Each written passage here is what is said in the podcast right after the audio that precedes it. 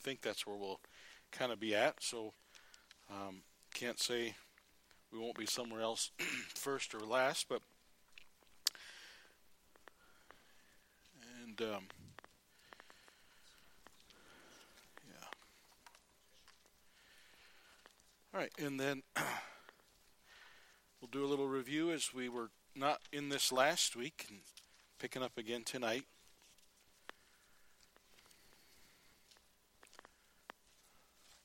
I don't have enough for everybody, just the ones with their hands raised, just about the seven people that normally get them. And if you want some, I can make more copies. Just take them in the back, and that way, if somebody wants them, they're not up here. All right. Um, by way of review, we are looking at the tabernacle, we are looking at the courtyard. We talked about the different things in the courtyard, the altar, the laver, and now we're getting into the actual tabernacle itself. There's a cutaway uh, of that as well. We were looking at the courtyard last week. We talked about the altar, uh, the bronze altar or brass, and the laver made of brass, made of the looking glasses. So probably, probably reflective, probably a mirror with water in it, very reflective, and it was something they would wash at.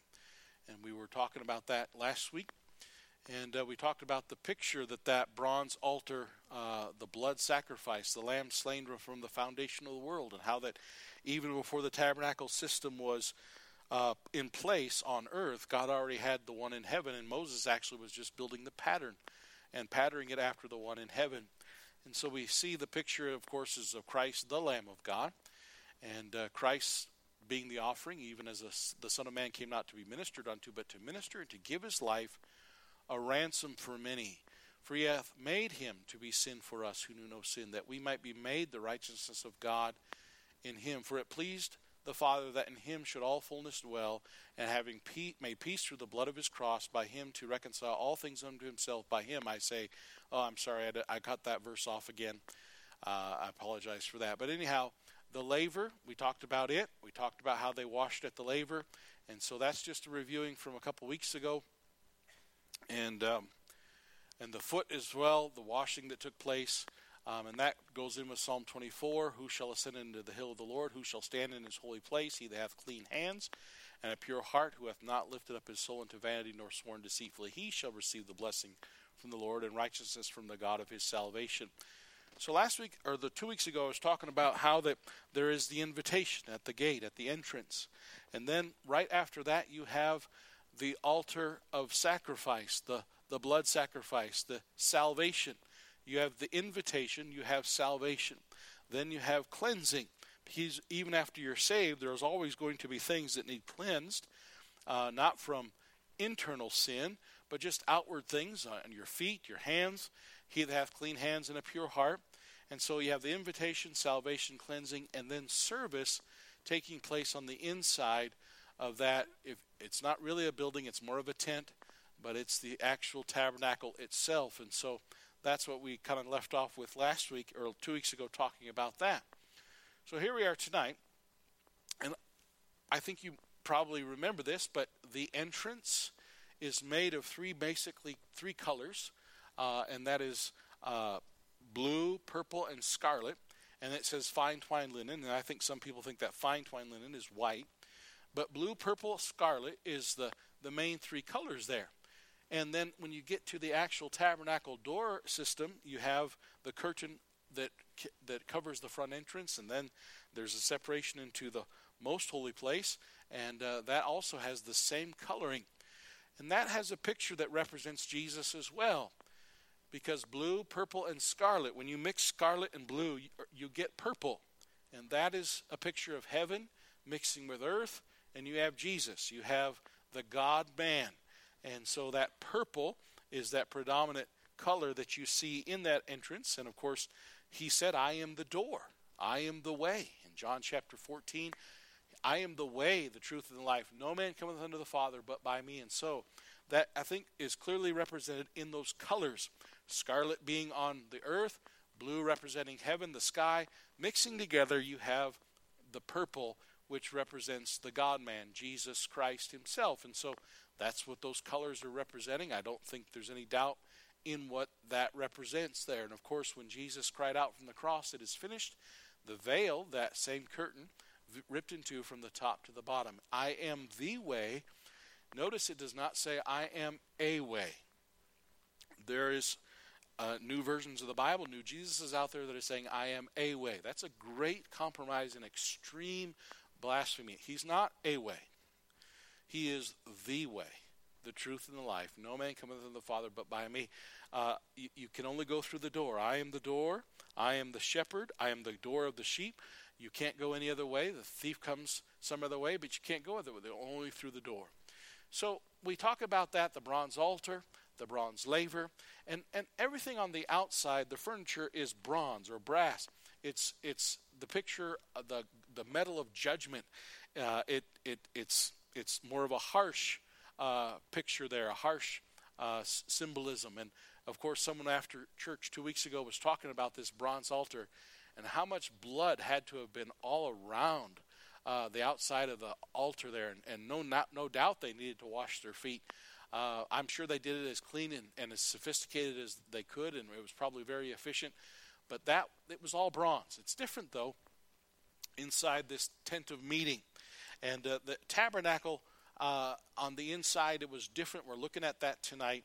Um, the priest entered the tabernacle through the curtains at the entrance. The tabernacle was divided into two sections. This little dotted line in the back is represents that back room that we're not going to talk about tonight. It's called the most holy place. And uh, the holy place is what we're looking at tonight. And so the tabernacle was made of linen. Uh, it was had a linen covering of blue, purple, scarlet, just like the, the entrance. The, the, the, the ceiling that you would have looked up to if you had been in there, you would have seen that same blue, purple, scarlet, and embroidered with cherubims. It had had on top of that another layer of goat's hair, and probably white. Don't know for sure, but probably white. And then on top of that, it had a layer of ram skins covering, and it was dyed red. And then badger skin covering on top of that. And then, of course, there were these boards or panels, and there was a hundred total sockets, 96 silver sockets for all the boards, and then four sockets for under the pillars that held up the front veil area, uh, uh, the front veil, veil area in between the two rooms. And so a total of 100 sockets. Now, I've read that these sockets made of silver were uh, probably over 100 pounds, these sockets of silver. 100 pounds of silver each socket. In this book here, I have a neat page. I just, you're not going to be able to see it very clearly from where you're sitting, but I'm just going to show it to you, and you can check it out on your own when you get a chance. But what they did is they took those different coverings and they lifted them one by one, and I thought that was pretty cool the way they did that. And so you have you have the cutaway here, and let me let me get to the right page. There it is. And so you have the covering, the outward, which would have been that badger skin. Um, some try to say it's porpoise skin or sea, sea lion skin or something like that. But remember where they are. They're in the wilderness, and so I'm thinking badgers were easier to get a hold of. And the King James says badgers, but uh, you know whatever. But anyhow, um, and I, I also don't know for sure if the roof was flat. A lot of the pictures you see show a flat top, and and and there's no argument there. I have seen pictures where there would have been a higher center ridge pole, kind of like we have around here. But again, I don't know how much necess- necessity that would have been. although it's a possibility. However, what I want to point out is is these layers. So then, underneath that badger skin or porpoise skin or whatever, uh, it's badger. Anyhow, underneath that you have this red goat skin. Uh, excuse me, ram skin, dyed red. This is starting to look like a song we sing in Sunday school, isn't it? Because the next covering is that goat skin and probably it was white, I don't know, but why not? And then after that was that special curtain with the blue, purple, scarlet, fine twine linen, and the cherubims embroidered in. And so uh, that would have been what it would look like. So I have this book. You can take a close look at it. It's got some neat pictures in it, but they did a really good job of just uh, cutting away and opening up those layers for us. And and and if you're wondering uh, about this, let me just stop right here and say, isn't it interesting how God does things? because God made the ugliest on the outside for everybody to see. And that's just the way my God is. My God is not attractive to the world. If you were Pharaoh, of course, by this time, Pharaoh's going, he's underneath the Red Sea. But if you were Pharaoh or one of the Egyptians, and you happen to come over the top of the ridge and look down, that's your God?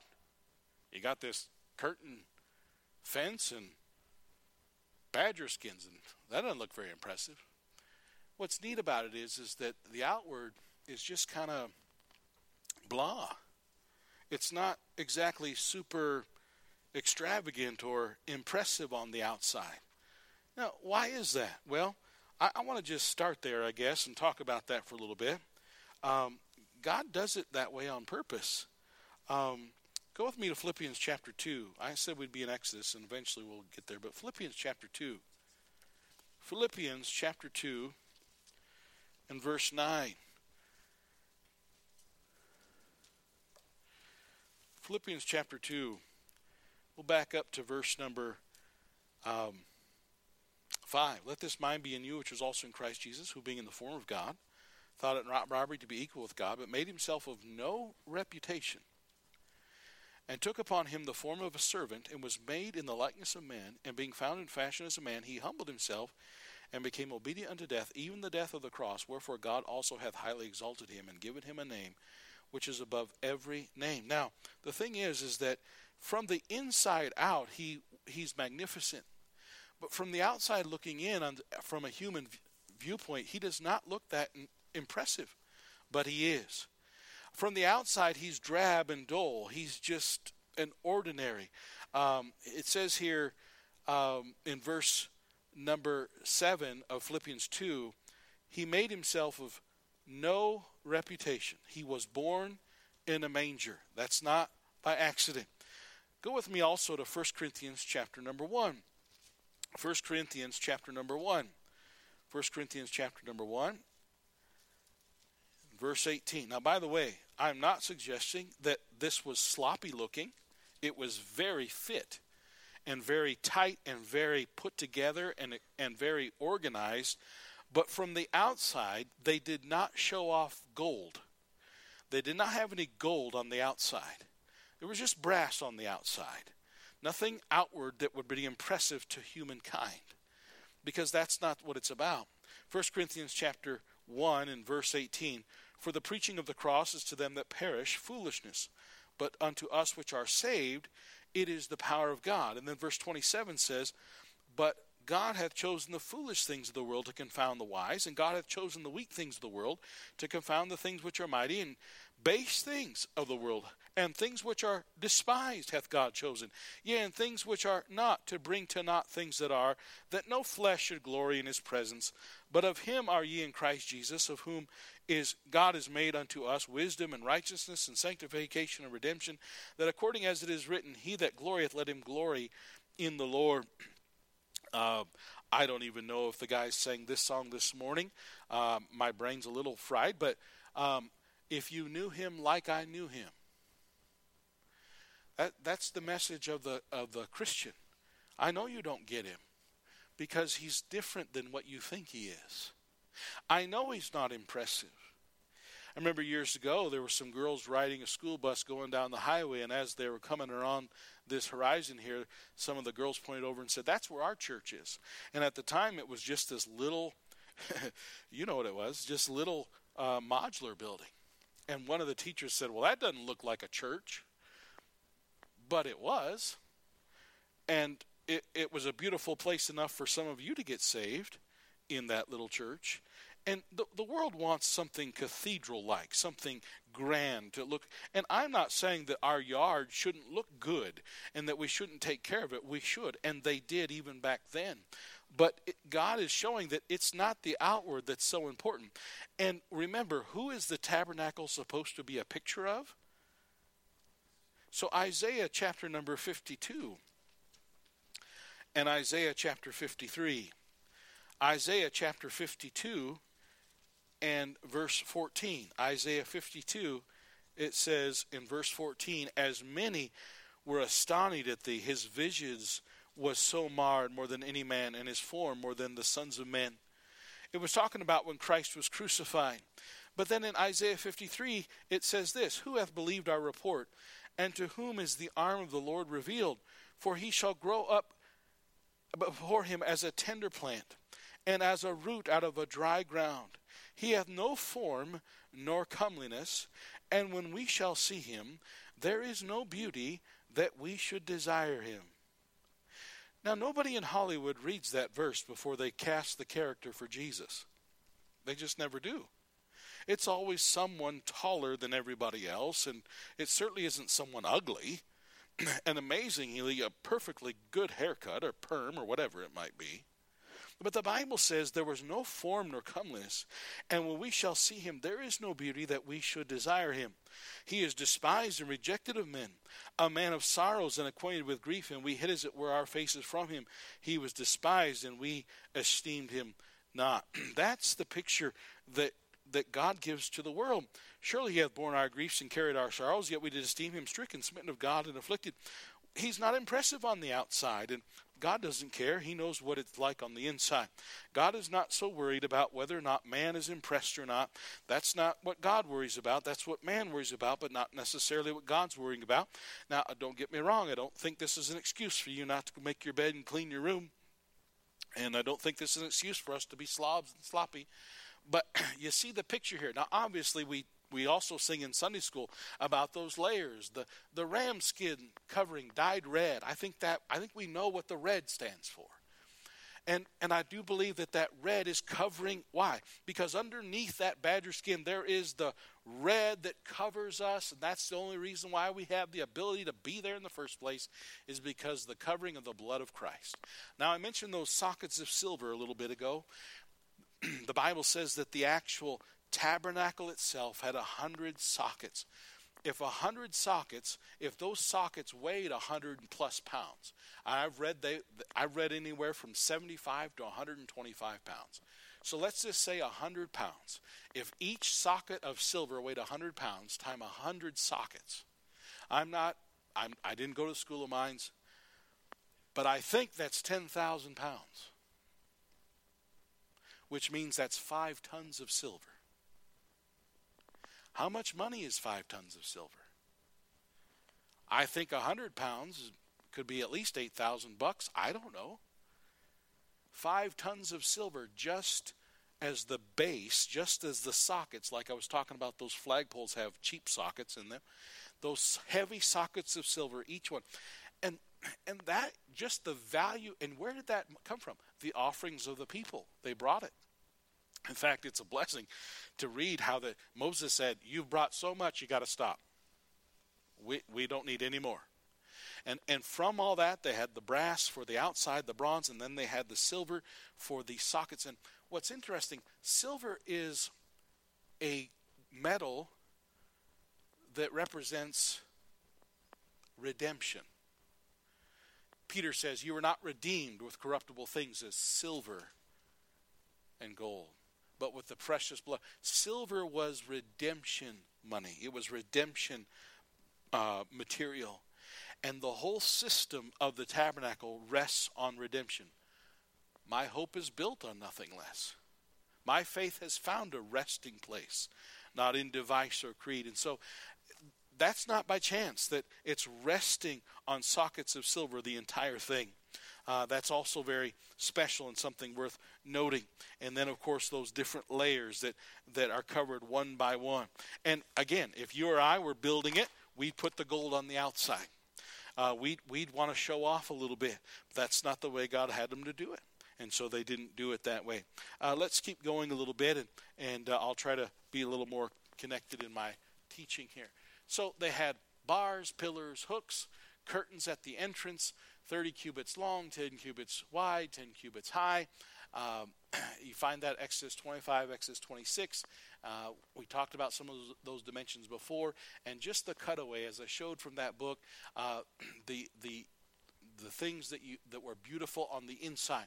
The the light we're going to talk about in a minute, the golden candlestick, uh, the golden showbread table, and the golden altar of incense. We're going to show that in just a little bit. It was absolutely magnificent and beauty, beautiful on the inside there in the holy place. And so the priests would be in there, the sons of Aaron and they're preparing and doing what they needed to do the lampstand, the altar of incense, the table of showbread there, and we'll talk about that. Now, the holy place. Talk about the holy place and how that uh, that place was special. It was beautiful, as I said. Um, it was not something that even all the Levites could go into, but only the high priests, only the priests were allowed to go in there. Only the sons of Aaron, not everyone could go into that place. It was special. It was something that not everyone even got to see. And the first thing we see is, well, before I get ahead of myself, every day the priests entered into the holy place to serve the Lord. And inside there were the table of, of bread, the seven branched golden lampstand, the altar of incense in front of the veil that separated the holy place from that smaller area called the most holy place. And only the high priest would go in there once a year as the Day of Atonement. the holy place was 10 cubits wide by 20 cubits long, uh, with that extra 10 cubits for the back. And, uh, and inside there would have been what we call the golden lampstand or the candlestick. The lampstand provided light, and it was the only light in the room. Otherwise, it would have been dark. The priests trimmed the wicks, and to keep them burning brightly, uh, the lampstand, or candlestick as it's called, was made from a single piece of gold. It was not pieced together. It probably weighed um, maybe a, it was made of a talent if, if there's a talent of silver or a talent of gold, it's about, again, 100, 125 pounds of gold. And uh, it could have stood five foot tall. We're not sure exactly how tall it was. Nobody knows for sure. But it was made of, it was beaten. It was not molded. It was beaten. I don't know if you've ever seen beaten gold, but something special that somewhat connects to this is that years ago, Wilma and I went to Denver on a trip, and we stopped at the Denver Museum, and they had uh, King Tut's artifacts on display. They had um, the the the mask. You know, you've seen that mask that's gold and it's got blue in it, but it's beaten. And and they they pointed out how that that was beaten, and what that means is it's hammered and beaten and flattened into place and and that's how they and I don't even understand that craft but all I know is that's real close to the same time period in fact that's where they'd have learned how to beat the gold would have been while they were slaves in Egypt. and this golden candlestick must have been something. That golden candlestick, as I said, was probably 100 pounds at least of gold by itself. It, it had uh, seven branches, and it was all one unit. It was it, they didn't take it apart. It, it didn't even be put back. It was just one. I don't know how they did it. But that one solid unit had these seven sticks or seven branches, and they had these little cups or knops, as it's called in the Bible, and there would be oil that would be filled in there. And then I don't know if they had a wick or how they did it, but they would light the, those lamps or, or those individual branches, and there would be seven lights that would illuminate that whole area. And so, uh, is is Exodus chapter 25? We'll just go there. Exodus chapter 25, and look at some verses and, and keep going.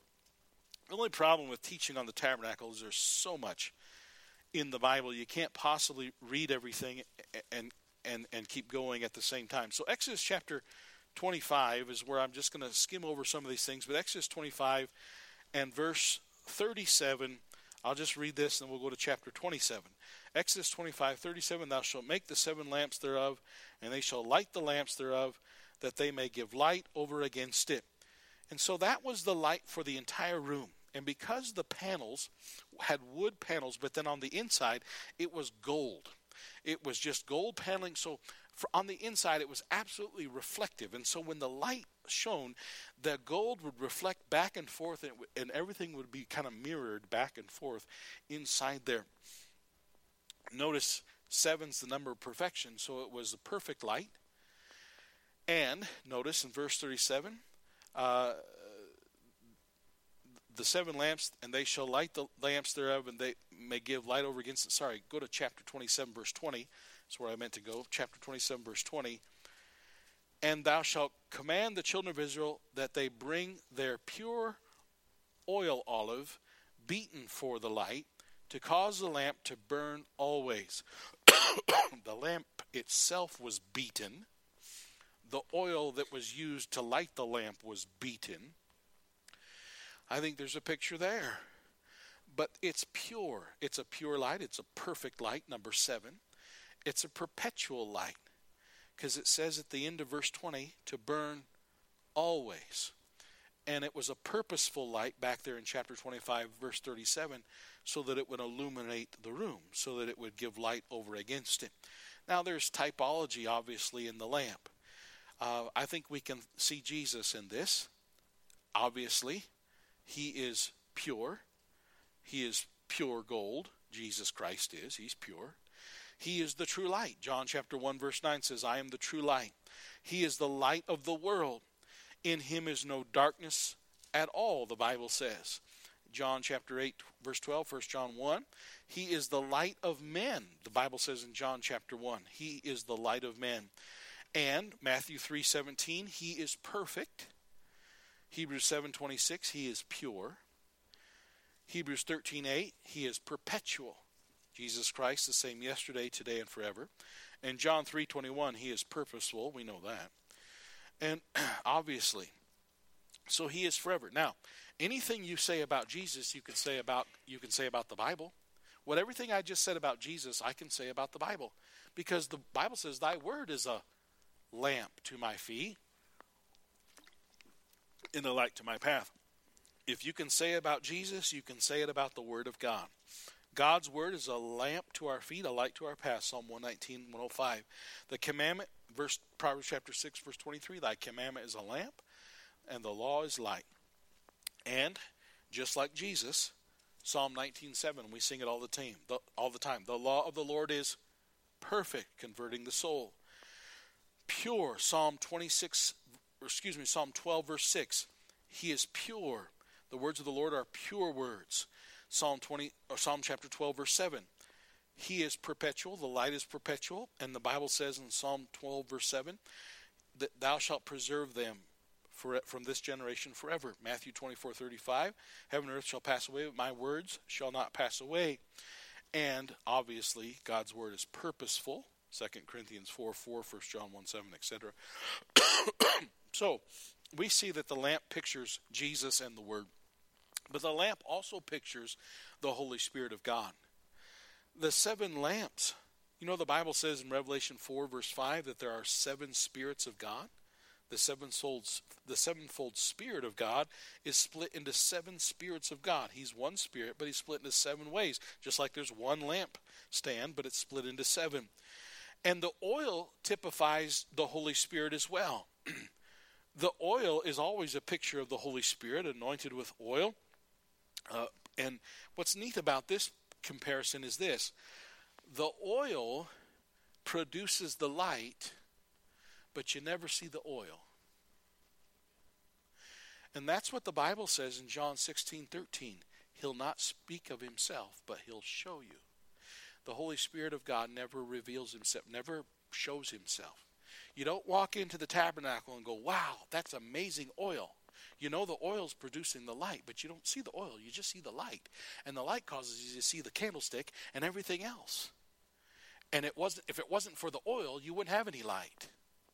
So there's a lot of comparison and picture there. In some religions, the Holy Spirit is overemphasized in the wrong way because John chapter 16, I'll just quote it to you so you understand what I mean. John chapter 16 and verse 13. The Holy Spirit of God does not reveal himself or does not magnify himself. John 6, 16 and verse 13 it says, Howbeit when he, the Spirit of truth, is come, he will guide you into all truth, for he shall not speak of himself but whatsoever he shall hear, that shall he speak, and he will show you things to come. Have you ever seen one of those Pentecostal, supposedly Holy Spirit meetings? I saw a video of one not too long ago. Guys got up and ran around and were doing laps around the auditorium, screaming and hollering. And one guy wanted to show off a little bit, so he was doing somersaults across the front and everything. And, and then that wasn't enough, so then he ran up behind the pulpit and jumped into the baptistry. And listen, the Holy Spirit didn't do that. There might have been a spirit doing that, but it wasn't the Holy Spirit. The Holy Spirit's not showing off himself. All right? The Holy Spirit is just there to show off Christ and the Word of God. The Holy Spirit's there to illumine the, the Word. It also not only pictures the Holy Spirit, the lampstand pictures the believer. Because Jesus said, You're the light of the world. And so you're to be a light. Yeah, but you said it, the lampstand was beaten. I don't like that. Yeah. Sometimes the best way to shine is to be beaten. I mean, the Apostle Paul shone greatly when he was beaten. So did others. We are the light of the world, not to be hid under a bushel. According to Philippians 2, verse 14 through 16, we are to shine as lights in the world by holding the word of life to this world. In Ephesians 5 8, our light is in the Lord, and we are to reflect his light in this world by being continually filled with the Spirit as we ought to be, filled with the oil, if you will, letting our light shine. And then it also is an illustration not just of individual believers, but of believers together as the church.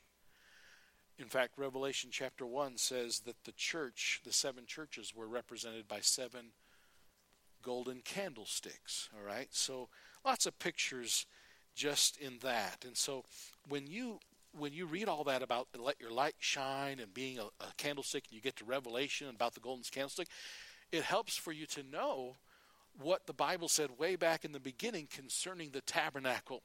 Daniel, can you turn on that TV that helps me to see what I'm looking at? And it had a central shaft, six branches, um, but it was one piece. Each branch had knobs or knops, flowers, and almond shaped bowl to hold the oil, olive oil, but the size we don't know. you can read about it in Exodus 25, Exodus 27, uh, the places that we were at earlier.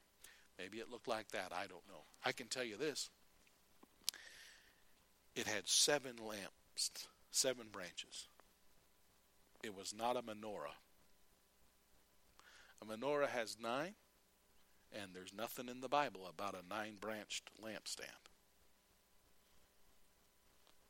Just saying, okay? It, this this is not a menorah. All right, don't get it mixed up. All right, table of showbread, or the bread of presence. This is also gold. Notice on the outside it was brass furniture, but on the inside it's gold furniture. It might have, in this case, built with built out of wood, acacia wood, but then overlaid with gold, and it had a crown molding around it, uh, and it was it was carried by staves and so they had little rings on the corners just like the all the furniture pieces did. And they had these rings and they would slide staves in there and then they could carry it maybe two guys one on each end could carry it maybe over the shoulder whatever and they would carry the, the, the furniture eh, or, or then haul it in wagons and the different levites were given the jobs to do that and so it was made of shatim wood Acacia wood sometimes was used as well. We'll talk about that. Uh, but shatim wood overlaid with gold. It had a crown molding around it. Um, it, it, was a certain height. We'll talk about that. it had those rings that would slide the, the, the poles in. On the table of showbread, the priest placed 12 loaves of bread made from fine flour, representing obviously the 12 tribes of Israel. the loaves were a continual reminder of the everlasting promise between God and the children of Israel, and a memorial of God's provision of food. and it is not just a coincidence that, of course, you have the story of the manna and how that God provided daily bread for the people during this very time that they were traveling with the tabernacle. And then Jesus took that very story from the Old Testament in these days and said, and we sang it this morning in Sunday school Man shall not live by bread alone, but by every word that proceedeth out of the mouth of God. In John chapter 8, he fed over 5,000 people, but then by the end of the chapter, he made them so upset with him because he said, I am the bread of life. You need to eat me. The Catholics take it into a whole different realm. Uh, we, Jesus was not saying that we need to literally cannibalize, but that we need to spiritually understand that He is truly the bread of life. And because it was a hard saying, the 5,000 plus people that he fed all walked away to the point at the end of John chapter number 6, he says, Will you also go away? And for once in Peter's life, he said something really good. Peter, once in a while, came out with something good. He said, Lord, to whom shall we go? You have the words of eternal life. Who else would we go? That's a great answer. Uh, but even Jesus lost his megachurch. He never. It wasn't never a church. It was just a crowd of people looking for a free lunch. But there's a picture there in the bread. Jesus, John chapter six, is the bread chapter, the bread of life. And the bread was eaten by Aaron and his sons, and replaced every week on the Sabbath. the showbread was the, the table was made of acacia wood or shatim wood, and it was overlaid with gold and had a crown or uh, a, a, golden crown or, or, molding or frame of gold around it. Um, the carrying poles or the staves were put through the rings on the corners of the table. Not only, though, was there 12, I don't know what they'd have been like pancake looking. You know, I see a lot of pictures where they're just, I, I guarantee you they weren't like Miss Wilma's loaves. Um, they didn't quite look like that. They were probably uh, flat and um, and and and maybe unleavened. I don't know, but but what I do know this is the Bible says that there was frankincense put on the bread. Frankincense. Where have you heard that one before? Why did those wise men decide to bring frankincense to Jesus? Frankincense was a special incense that was to be offered only to God. And yet they were putting it, giving it to the Lord Jesus.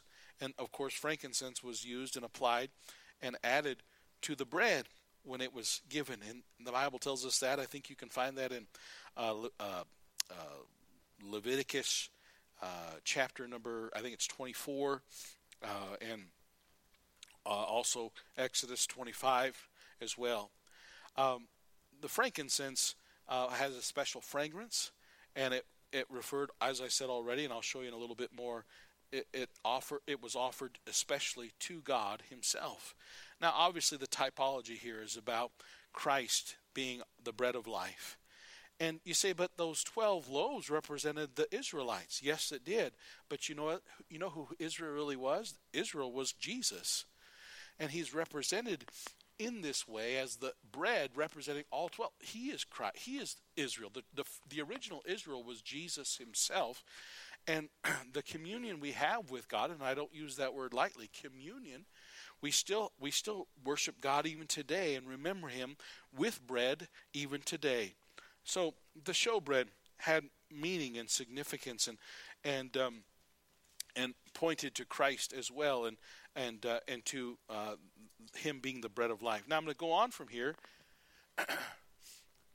there, there were gold dishes, there were pans, pitchers, bowls, for the frankincense and whatever else they needed to use it for.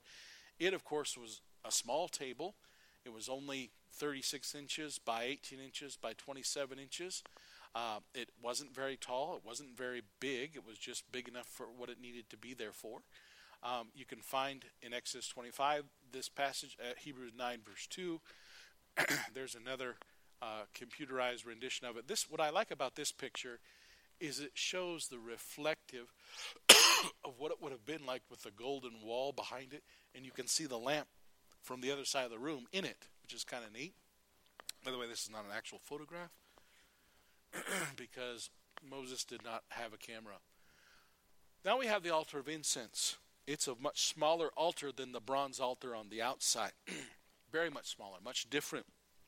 And as it says behind me, the high priest burned incense on the altar of incense every morning and evening. The four corners of the altar each had a horn and a crown, molding, or a ridge. Just like that big bronze altar that had the blood sacrifices going on out there, this altar was much smaller, like a square, tall, square, kind of like this pulpit, only without the little extra wing here, and just tall and square, and not a slant, but just and just horns on it. and it was for incense. It was not to to sacrifice animals on. also, once a year on the Day of Atonement, these horns, these four corners, were sprinkled with the blood from the burnt off offering sacrifices out there on the bronze altar. And so they would take the blood and then they would apply that blood to these horns on this uh, Day of Atonement, on this altar of incense. This altar of incense rec- represented something. And the Lord required that a special incense be burned constantly on the altar of incense. And I told you already, it was a frank incense. It was a special sweet incense, a mixture of spices to be used only for the tabernacle. God specifically required this recipe. No other was to be burned on the altar. You can read that again in Exodus. I can I can give you the passage. In fact, I think we should just go ahead if I can find it. Go ahead and turn there Exodus chapter number 30, I believe is the chapter. Apologize if I get this wrong.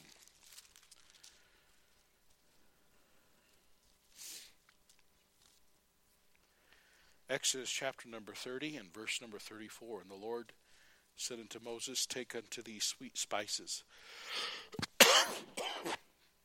stacte, and onycha, and galbanum, these sweet spices, with pure frankincense. Of each shall there be a like weight, and thou shalt make it a perfume, a confection after the art of the apothecary, tempered together, pure and holy. And thou shalt beat some of it very small, and put it for, before the testimony in the tabernacle of the congregation, where I will meet with thee, for it shall be unto you most holy. And as for the perfume which thou shalt make, ye shall not make to yourselves according to the composition thereof. It shall be uh, unto thee uh, holy for the Lord. Whosoever shall make like unto that to smell thereto shall even be cut off from his people. Don't anybody else ever try to wear this particular perfume. This is to worship God and God alone. I do think that this ties in with what the wise men did. They offered frankincense to a baby, and yet it wasn't improper to do so because it was Jesus Christ himself. Now, what does this little altar mean? It's made of gold, not of brass. It's not talking about judgment. It's talking about so it's it's it's it's a picture of heaven. We're inside, if you could say, we're inside uh, heaven. This this whole thing's a pattern of the one in heaven. And so this is a picture of what's going on in heaven. What is this little altar of incense? It's representing prayer. It's representing the prayers of the saints. Look, look with me real quick in Psalm chapter 141. Psalm 141. and then we'll go all the way to Revelation.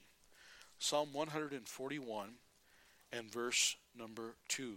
Let my prayer be set before thee as incense, and the lifting up of my hands as the evening sacrifice.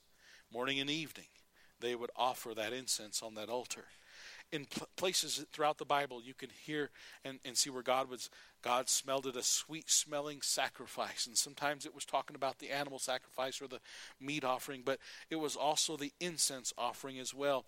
And it represented the prayers of the people. The Bible talks about how that Christ in Hebrews 7, verse 25, and Romans chapter number 8, it says, Christ ever liveth to make intercession for us. So, as our high priest, he makes intercession on our behalf as well. But Revelation chapter number 5 and chapter number 8. Revelation chapter 5. And see, when you're reading the book of Revelation, it helps when you understand the tabernacle because it helps you to understand what this is referring to. Again, Moses built the tabernacle patterning it off of the real one in heaven. And so when you're reading Revelation, you're reading about the real tabernacle or temple system in heaven. In Revelation chapter number 5 and verse 8, it says, When he had taken the book, the four beasts and the four and twenty elders fell down before the Lamb, having every one of them harps and golden vials full of odors, which are the prayers of saints. By the way, your prayers don't go wasted. Maybe they haven't been heard yet, or maybe they haven't been offered as a sweet smelling sacrifice yet, but God has your prayers. And then Revelation chapter 8 and verse number 3 and 4. Again, verse 3 And another angel came and stood at the altar. This would be the altar of incense. Having this is in heaven now. This is not on earth. Having a golden censer, and there was given unto him much incense that he should offer it with the prayers of all saints upon the golden altar which was before the throne. And the smoke of the incense which came with the prayers of the saints ascended up before God out of the angel's hand. So, what you're seeing when you see the tabernacle is you're seeing a picture of what heaven looks like. The throne room would have been the most holy place that we haven't explored yet. and in front of that throne would have been this altar of incense, which would represent the prayers of the saints. So again, it helps us to see this and understand the pictures here uh, that, that, that we wouldn't otherwise see. Now let's go back to Leviticus chapter 10. There's a story there shortly after God started this whole system and instituted this with Moses and Aaron. There's something that happened. Leviticus chapter number 10. And I'm just going to read a few verses. Leviticus chapter number 10, starting in verse 1. And Nadab and Abihu, the sons of Aaron, took either of them his censer, and put fire therein, and put incense thereon, and offered strange fire before the Lord, which he commanded them not. And there went out fire from the Lord, and devoured them, and they died before the Lord. Then Moses said unto Aaron, This is it that the Lord spake, saying, I will be sanctified in them that come nigh me and before all the people I will be glorified. And Aaron held his peace. I don't know exactly what the strange fire was, but I know this it was wrong. It's not what God wanted, it's not what God expected, it's not what God told them to do, and whatever they did, they did it wrong. It wasn't just just some little slip. I don't believe that. I believe that he gave them a command and they failed to do it. Whatever it was they did. Maybe they didn't wash up at the laver. Maybe maybe they they skipped over uh, a part in what they were supposed to do first. But let's keep reading. And Moses called Mishael and Elizaphan, the sons of Uzziel, the uncle of Aaron, and said to them, Come near, carry your brethren from before the sanctuary out of the camp. So they went near and carried them in their coats out of the camp, as Moses had said. And Moses said unto Aaron and unto Eleazar and unto Ithamar his sons, Uncover not your heads, neither rend your clothes, lest ye die. And lest wrath come upon you, upon all the people. But let your brethren, the whole house of Israel, bewail the burning which the Lord hath kindled. Apparently they were fried. And they shall not go out from the door of the tabernacle of the congregation, lest you die. For the anointing oil of the Lord is upon you. And they did according to the word of Moses. So, not only did God kill these two boys, but Moses said, No mourning. Uh uh-uh. uh No wailing. No uncovering your head. Uh uh-uh. uh. you are still, you, you have a responsibility. You have a position. And God expects you to fulfill it. And what he did, he did because they were wrong. Carry him out, bury him. Wow. Pretty hardcore. That's what it says. I don't know if this has anything to do with it or not, but the very next thing says this, verse 8. And the Lord spake unto Aaron, saying, Do not drink wine, nor strong drink, thou nor thy sons with thee, when you go into the tabernacle of the congregation, lest ye die it shall be a statute forever throughout your generations, and that ye may put difference between holy and unholy, and between unclean and clean, and that ye may teach the children of Israel all the statutes which the Lord hath spoken unto them by the hand of Moses. Why is that in there? Why is verse 8 to verse 11 in there? I mean, all of a sudden you're reading about the tabernacle, and these two guys get fried, and they're talking about the in, the, in verse verse 12 it picks up talking about the priest system and the tabernacle. But they said, God says to Moses, "Don't you dare drink when you come in here."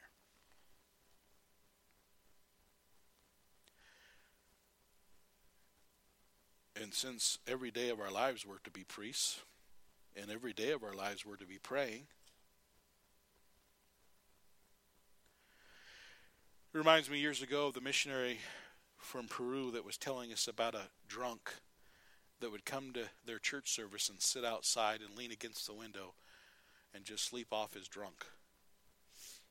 And one day, after many, many Sundays of doing that, one day he showed up sober, sitting in the back row. And they said, Look, it's our drunk, but he's not drunk. And nobody said anything, but they're all excited. And before the service was even over with, he got up and walked forward and said, I want to get saved. Man, were they excited. And of course, they showed him how the Bible, how to be saved, and how to trust Christ, how to just believe on the Lord Jesus Christ, and he got saved. And then later on, years later, became a missionary from Peru to Spain. And they asked him, "What? What? What happened?" He said, "Well, for years, I would listen to this outside the window while I was trying to sleep off my drunk." And he said, "I knew I had to show up sober." Something in him said, You can't show up drunk. You got to show up sober so you can understand this. And I think, out of respect for who it is that's trying to talk to you. And God honored that. I don't know for sure what Nadab and Abihu did. Right in the middle of that story, God says, By the way, don't do this drunk. Just worth mentioning, don't you think? Seems to fit. All right, let me finish up with a few other things here.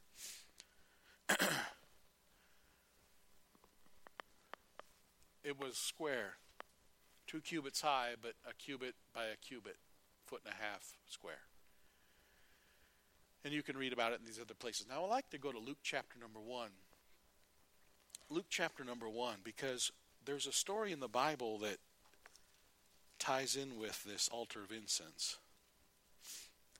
Of course, later on, when they finally came to Jerusalem, came to Israel, the land, the promised land, they no longer had to travel with a tabernacle, which was just a, a collapsible tent. Eventually, God allowed David to put together material so that Solomon could build a temple. And the temple was a same thing as the tabernacle, only permanent, a permanent building and larger bigger in scale. And so, way back, way on down from the tabernacle in, in Moses' day, thousands of years ahead into the future, or at least a thousand, you have this temple system happening, same system, holy place, candlestick, showbread, and altar of incense. And this time there is a great great great grandson of Aaron in there. His name's Zacharias. And Luke chapter 1, verse 5, here's how it goes. There was in the days of Herod the king of Judea a certain priest named Zacharias of the course of Abia, and his wife was of the daughters of Aaron, and her name was Elizabeth. So both Aaron and Elizabeth were Levites of the lineage of Aaron. And they were both righteous before God, walking in all the commandments and ordinances of the Lord, and blameless. And they had no child, because that Elizabeth was barren. And they both were now well stricken in years. And it came to pass that while he executed the priest's office before God in the order of his course, according to the custom of the priest's office, his lot was to burn incense when he went into the temple of the Lord. That was his job. He was to burn incense at the altar of incense, right next to that veil that 33 years later would rip in two. And the whole multitude of the people were praying without at the time of incense. And they there appeared unto him an angel of the Lord standing on the right side of the altar of incense. And if there's ever been a verse that was written kind of in a in an underemphasized way, it's verse 12. And when Zacharias saw him, he was troubled, troubled, and fear fell upon him. I'm not saying this is what happened, but I think in my mind it went something like this. Yeah!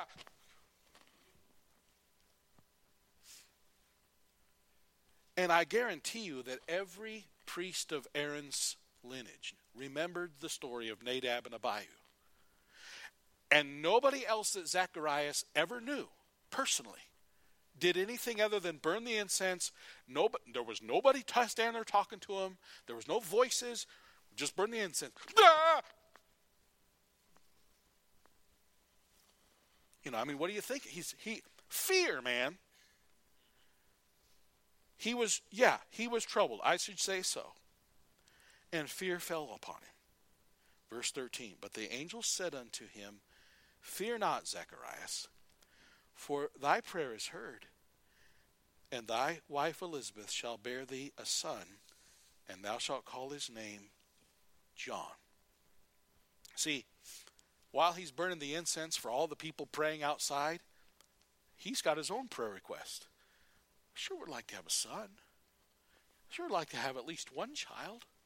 My wife doesn't have any children. And he's standing there, and all of a sudden an angel standing there with him. And you're going to call his name John. Now that's not what they normally would call because there's nobody in the family named John. You're supposed to call him Zacharias the second or something like that, or Aaron, or something like that. And thou shalt have joy and gladness, and many shall rejoice at his birth. For he shall be great in the sight of the Lord, and shall drink neither wine nor strong drink, and he shall be filled with the Holy Ghost even from his mother's womb. And you know, when Mary came to visit six months later, John leaped in Elizabeth's womb as soon as Mary walked in the door because Jesus was in her womb. John was special. And he shall go before him in the spirit and power of Elias to turn the hearts of the fathers to the children and the disobedient to the wisdom of the just and to make ready a people prepared for the Lord. And Zacharias said unto the angel, Whereby shall I know this? For I am an old man, and my wife well stricken in years. Well, you've heard that before. Haven't you ever heard of Abraham and Sarah? And the angel answered and said unto him, I am Gabriel, that stand in the presence of God, and am sent to speak unto thee, to show thee these glad tidings. And behold, thou shalt be dumb and not able to speak until the day that these things shall be performed, because thou believest not my words, which shall be fulfilled in their season. The people waited for Zacharias and marveled that he tarried so long in the temple. And when he came out, he could not speak unto them. And they perceived he had seen a vision in the temple, for he beckoned unto them, and he remained speechless. And if you keep reading, when John the Baptist was finally born, they said, Well, who is, what's his name? Elizabeth says his name's going to be John. John? Never heard of John. And they ask, You're the dad. What's his name? His name's going to be John. As soon as he wrote it down, he could start speaking. And he started prophesying. And that whole event took place right there at the altar of incense. And oh, by the way, John the Baptist was a Levite. John the Baptist was not just a Levite, he was a Levite priest. He was the son of an Aaronic priest, a descendant of Aaron, and perfectly kosher. Forgive me for using that word, but it was perfectly kosher for John the Baptist to say, Behold, the Lamb of God, which taketh away. Because if anybody knew the Lamb of God and which one was precious and which one was perfect and kosher, it would have been a priest. And that was John the Baptist's story that we read about in he was sent to prepare a people, not just to prepare the way of the Lord, but to prepare a people, as we as I showed there on that screen. And those people were the apostles that were first disciples of John and then later disciples of Jesus, the first church. And that's why I think I think Baptist is a good tag to use. I'm not saying that every Baptist church is more right than some other churches because Baptists, a lot of them are goofballs too. But biblically speaking, there's nothing wrong with the name Baptist, and we ought not be ashamed of it. And a man sent from God whose name was John. And so we see that, and we see all this in the picture and in the and in the background of the altar of incense that uh, represents the prayers, and it, it stands right before the veil into the holy of holies, the most holy place. And um, that's where we'll stop tonight and pick it up again next week. So let's close in prayer. Lord, we thank you for our time together tonight. We thank you for the scriptures and how they really do tie together. How that as we know things and understand things better from the Old Testament, it helps us to visualize and realize what this is, where this is, and how special this is, or who's involved and, and the background behind it. We thank you for those details. Help us to uh, pay even better attention as we read our Bibles next week and the week after. Thank you for the opportunity to study together and to look at this next section and that makes up what is called the tabernacle. Lord, we thank you that redemption is what it all stands on. That it is all founded on the redemption. Of course, that redemption is not just silver and gold, but with the precious blood of the Lamb. And how that everything, even the prayers, had to have the blood sprinkled on the four corners of the altar in order for those prayers to be heard. And help us to realize that everything starts with that bronze altar and the blood sacrifice, and the blood, of course, representing your blood that was shed on the cross. I pray if there's someone in our midst right now that does not know you as Savior, that they would understand their need to be saved.